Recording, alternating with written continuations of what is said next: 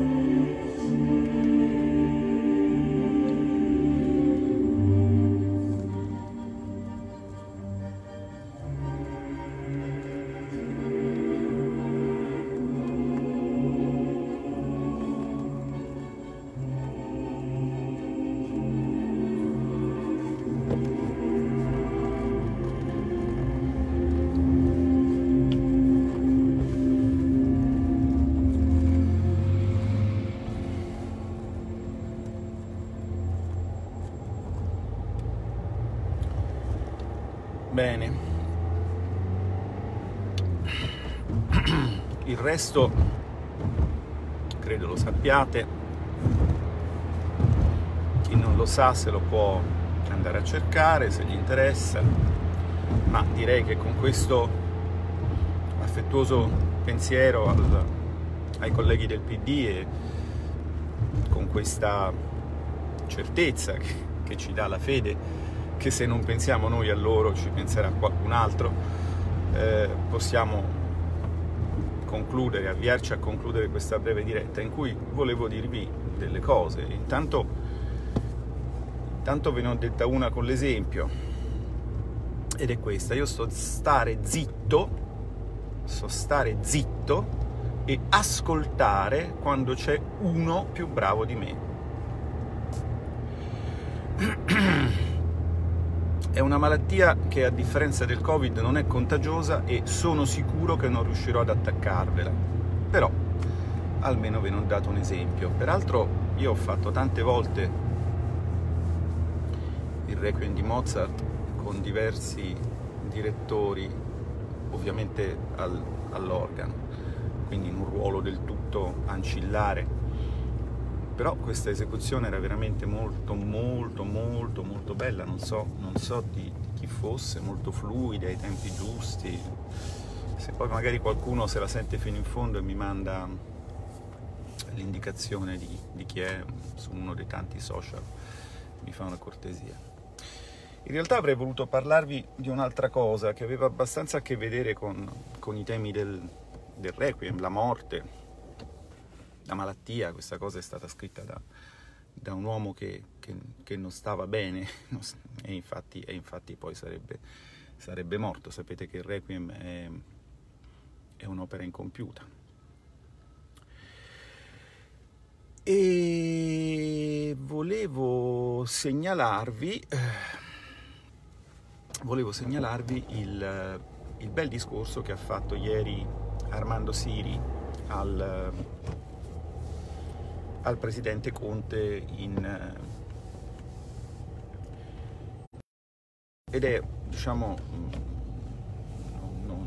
non, mi capita spesso, di solito sono studio abbastanza prima di parlare, quindi poi diciamo così eh, sono contento di quello che ho detto, magari non è contento chi lo ascolta, e, e, però ecco, vi devo dire che il discorso di Armando è tanto un discorso che, che avrei voluto fare io, sia, sia per i contenuti che per i, che per i toni, estremamente pacati, estremamente fattuali.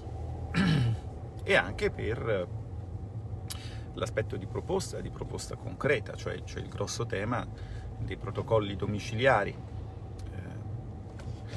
andate a, ad ascoltare quel discorso. Io nel frattempo assisto a questo dibattito, oggi nella rassegna di Capezzone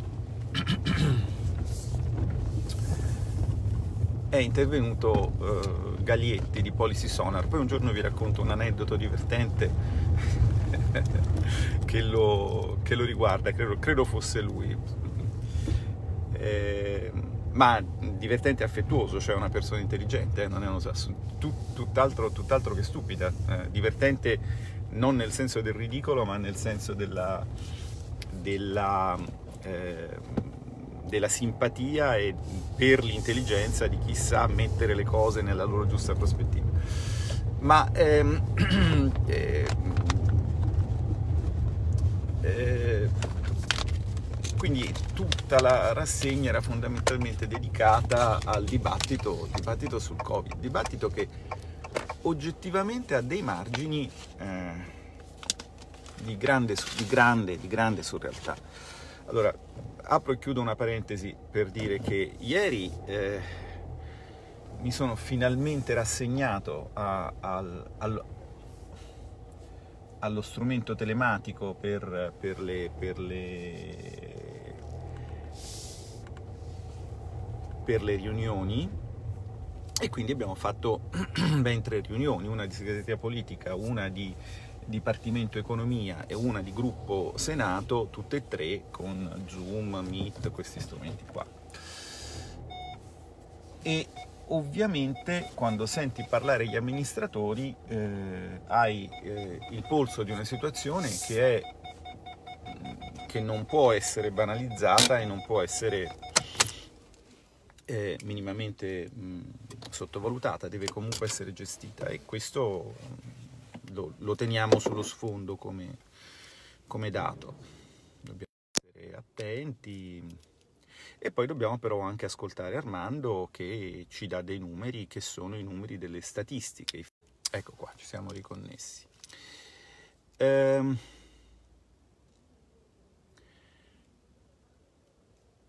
Vi vorrei dire, diciamo, ehm dovremmo fare un, un, passo indietro per tornare a quando questa storia è, è nata. E io mi ricordo molto bene la mia, eh, la mia reazione, perché ricordavo abbastanza bene la prima SARS, che era una cosa diversa, ovviamente, è stata una cosa diversa. Cosa diversa lo dice il fatto che ha fatto 700 morti in tutto il mondo, 700 morti in tutto il mondo. Ma l'allarme che aveva suscitato sui media all'inizio era, credo, sostanzialmente confrontabile all'allarme suscitato dalla Covid-19. Non penso che sia difficilissimo andare a ritrovare i titoli di giornale di quando esplose la prima SARS e fare un confronto sui titoli di giornale di quando è esploso il Covid. E vi confesso di essermi sbagliato all'epoca perché la mia riflessione fu questa, siccome purtroppo sono diciamo da anni dentro un dibattito totalmente artefatto, ve lo dico, eh, confesso, anche perché vi serva a capire che spesso veniamo indotti in errore da certe dinamiche che pure esistono nel dibattito. La mia riflessione è stata, questi stanno pompando una cosa che alla fine finirà come, come la, la precedente SARS, vi ricordo che era fine gennaio, inizio febbraio, semplicemente per non parlare della Brexit. La mia idea era quella. Però c'era un'asticella molto chiara, che era l'asticella dei, delle 700 vittime, e l'asticella delle 700 vittime venne superata molto rapidamente e quindi, quindi immediatamente si capì che la cosa era diversa. E poi noi avevamo i colleghi della Lombardia, che eh, oggettivamente è stata colpita da un, da un eccesso di, di mortalità ris, rispetto alle statistiche e che quindi erano molto scossi e ci mettevano in guardia. Allora lì cominciato a provare ad informarmi, provare ad informarmi. Eh, diciamo che all'inizio, non avendo competenze specifiche nel campo e sapendo invece in che modo veniamo tutti informati nel campo in cui ho competenze specifiche, faccio il solito esempio banale di quei cialtroni delinquenti che parlano di inflazione a due cifre negli anni 90, no? cioè la disinformazione sul numero, cioè sul, sul dato fattuale, è, è, la cifra stilistica, insomma, del, sostanzialmente dei nostri media, dei media italiani soprattutto. E capite bene che mi trovavo di fronte, come tutti voi, a quel, a quel paradosso e a quella, e quella esternalità negativa della cialtronaggine mediatica che è la impossibilità di documentarsi, cioè la impossibilità di eh, trovare in un mondo in cui i giornali hanno del tutto abdicato alla loro funzione essenziale di corpo intermedio in una democrazia eh, moderna per farsi esclusivamente strumento di propaganda, trovare qualcuno che facesse appunto il lavoro di mediazione culturale, di divulgazione fra il mondo scientifico, che è un mondo estremamente politicizzato, e le esigenze di tutela della propria salute che ognuno di noi ha.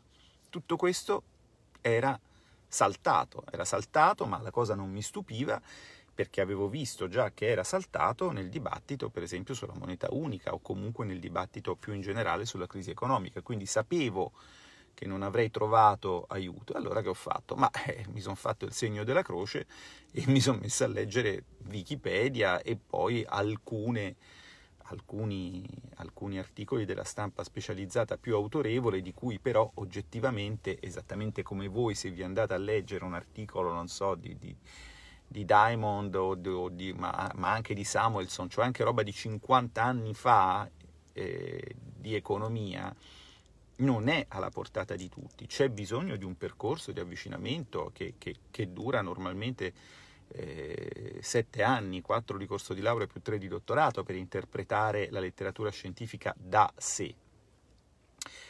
Però la cosa che mi aveva colpito era che, eh, diciamo, i coronavirus, il, il coronavirus non è uno, ma sono tanti, perché è una famiglia, quindi dire il coronavirus è un po' come dire l'artropode o l'ungulato, l'ungulato di, di, borghiana memoria, che in alcuni casi è il cinghiale, ma gli ungulati sono tanti, insomma, e così sono tanti i coronavirus. E eh, diciamo, nella, um,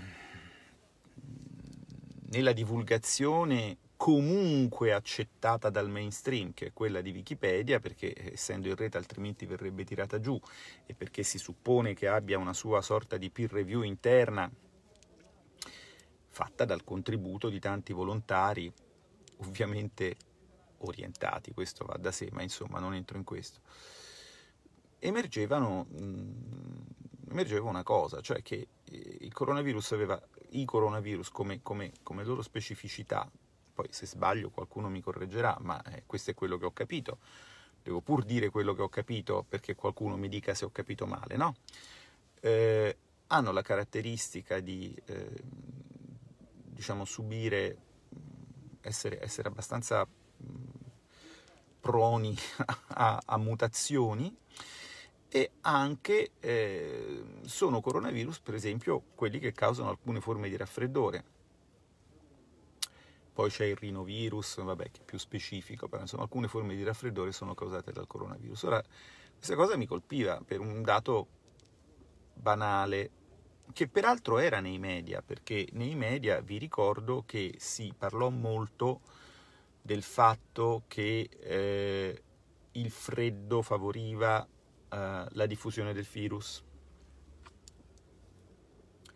E si facevano anche statistiche comparative fra quello che stava succedendo nell'emisfero boreale, che vi ricordo, ricordo ai grillini è quello dove abitiamo noi, e eh, l'emisfero australe, che ricordo ai grillini è quello dove abitano gli australiani cioè l'emisfero meridionale. Non dico meridionale perché sennò poi magari qualcuno si offende perché pensa, ah, leghista, razzista, vuole fare la secessione. Fare la secessione dell'emisfero australe dall'emisfero boreale è un'operazione tecnicamente un po' complessa, non è escluso che possa accadere, ma bisogna trovare un corpo celeste molto grosso che ci dia una mano.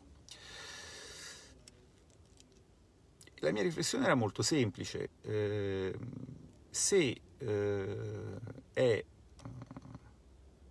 un virus di, diciamo, di un raffreddore, di un, di, un, di un, raffreddore pericoloso che degenera, che può causare polmonite interstiziale, che ti può uccidere eh, se sei malato, ma anche in alcuni casi se sei sano, insomma, eccetera, eccetera. Tutta questa serie di storie qua che sappiamo, che sono nei dati, che sono nei dati del bellissimo discorso di Armando, uno dei dei, dei, non pochi discorsi che ho sentito in aula che avrei voluto fare io, ma per fortuna li ha fatti un altro, così io mi sono potuto riposare e mi sono potuto riunire col Dipartimento. Eh, se le cose stavano così era ovvio che ci sarebbe stata una stagionalità, cioè che in estate diciamo, il bollettino di guerra si sarebbe sgonfiato, abbastanza indipendentemente da quello che avremmo fatto prima abbastanza, non, non ho detto del tutto, ma che comunque e in inverno invece il bollettino di guerra sarebbe ripreso e non abbastanza indipendentemente da quello che si sarebbe fatto in estate. Ci sono almeno due spiegazioni, diciamo, razionali del perché eh, questo eh, doveva accadere. Il primo è che, come qualsiasi infezione delle vie aeree che si trasmette per eh, attraverso l'aerosolo, le goccioline o comunque attraverso la permanenza sulle superfici, capite bene che se noi che siamo diciamo, degli eucarioti abbastanza sviluppati d'estate ci dobbiamo proteggere con le creme perché altrimenti gli ultravioletti ci causano dei danni, pensate a un organismo unicellulare che cosa, fare, cosa possono fare gli ultravioletti estivi? È chiaro che lo sterminano in frazioni di secondo, quindi il tema del contatto e delle superfici, diciamo così, a meno che uno non la, eh, non sia uno speleologo per esempio e non passi l'estate in una caverna, eh, il tema del contatto sulle superfici rimane molto attenuato d'estate. Altresì il tema degli, della diffusione via droplets, perché chiaramente eh, quando anche tu d'estate starnutisca, che non è un fenomeno frequente, è un fenomeno frequente perché non ti prendi il virus e non te lo prendi perché anche l'aerosol non lo vedi tu con i tuoi occhi, è ovvio, ma gli ultravioletti lo vedono e quindi, come dire, le goccioline evaporano con estrema rapidità e la sterilizzazione degli ultravioletti agisce. Quindi questo, diciamo, in re ipsa dovrebbe essere mi sembra una spiegazione del perché una certa stagionalità sussiste. Io mi davo queste osservazioni di buonsenso, quindi alla luce di queste osservazioni di buonsenso non sono per nulla stupito del fatto che adesso stia riprendendo, eh, stiamo riprendendo i contagi e non entro neanche in come vengono misurati, eccetera, eccetera. Su questo ho poco tempo, adesso devo andare a lavorare. Ci sono due cose quindi rispetto a questo che ehm, secondo me necessitano di una sottolineatura. La prima è che la squallida gazzarra fatta da quelli che non sanno fare una O col bicchiere perché in alcune regioni erano stati costruiti degli ospedali che poi per l'arrivo del caldo erano rimasti vuoti, è inqualificabile. Purtroppo, come era ampiamente prevedibile, quegli ospedali adesso serviranno e quindi quelli che in nome del castacricca corruzione sono andati a cercare spreco in quello che in realtà è stata una lodevole iniziativa di profilassi cioè creare dei reparti Covid, visto che con questa malattia pare che ci si debba convivere, beh, insomma, eh, per queste persone qui eh, è un po' difficile onestamente non provare disprezzo, profondo disprezzo, un disprezzo viscerale, un disprezzo proprio antropologico, cioè sono veramente figli di un'antropologia minore, non si può fare polemica anche su questo, era del tutto ovvio che ci sarebbe stata una recrudescenza. E quindi se il tema è l'occupazione delle terapie intensive, chi ha fatto ospedali eh, anche sapendo che nell'immediatezza della loro costruzione sarebbero rimasti inutilizzati, ma tanto poi li si sarebbe purtroppo dovuti in qualche modo sfruttare, ha fatto bene chi li ha fatti quegli ospedali. E ha fatto molto male chi ha strumentalizzato questo fatto per motivi di bassissima retrobottega eh, politicante. Aggiungo, di questa malattia. Non ho capito se sappiamo tanto o se sappiamo poco, perché la scienza è politica, è politica perché è fatta dagli uomini e quindi viene, è oggetto quindi di, di comunicazione, la comunicazione è essa stessa una mediazione e la mediazione è politica, quindi la scienza è politica, d'accordo? A me veramente duole la, confrontarmi con, con la stupidaggine di chi pensa di essere alla fine della storia e di chi pensa quindi, per esempio, che eh, la vicenda di Galileo Galilei e i suoi rapporti con Roberto Burioni, scusate, con Roberto Bellarmino, lapsus ovviamente intenzionale, eh, appartenga a un passato in cui noi non sapevamo cos'era la scienza. Vedete, in questo, in questo atteggiamento in questo atteggiamento è insito un orgoglio luciferino, cioè quello di essere la generazione che finalmente ha capito come va il mondo.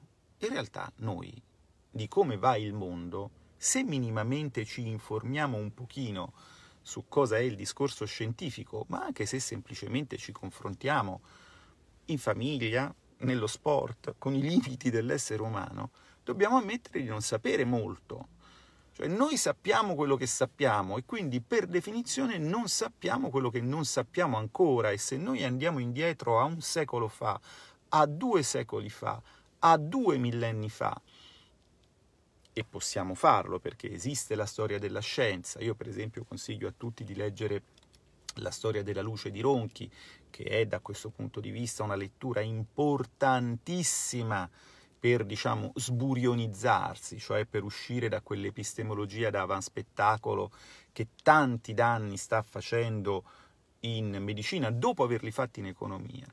Se andiamo indietro, vediamo abbiamo la rappresentazione plastica di quello che gli uomini ancora non sapevano e ce l'abbiamo perché noi adesso lo sappiamo. E vediamo che molto spesso, molto spesso alcuni uomini avevano avuto intuizioni corrette e tipicamente sono stati marginalizzati dalla scienza eh, ufficiale, il che non significa che qualsiasi pazzoide vada in giro e portatore di una verità, significa solo che il meccanismo della produzione scientifica, essendo soggetto a una serie di cautele, verifiche, anche di rapporti con il potere costituito perché servono soldi, ha una sua inerzialità e quindi, e quindi bisogna tenerne conto. L'inerzialità è un dato positivo ma anche un dato negativo. Quindi, ripeto, io non so che cosa la scienza sappia esattamente di questo coronavirus, ma una cosa è certa però, e l'ha detta ieri Armando in, in, in aula, grazie a Dio, quindi è a stenografico e agli atti parlamentari l'incubazione di questo virus, nei rari ormai casi in cui porta a dei sintomi, perché nella maggior parte dei casi non porta a sintomi, eh, dura due settimane. Quindi mi spiegate con parole vostre, con delicatezza, perché io sono un po' stupido, insomma, tutti i risultati che ho raggiunto lo dimostrano, insomma. Che cosa c'entra quello che hanno fatto i nostri ragazzi in spiaggia a agosto con quello che sta succedendo adesso? c'entrano molto di più, secondo me, le eh, condizioni, diciamo, atmosferiche legate all'avvicendarsi delle stagioni, no? E allora qual è la conclusione eh, di questa diretta? Ma la conclusione di questa diretta, con il meccanismo retorico delle panalessi, è esattamente il principio. Nil in ultum remanebit.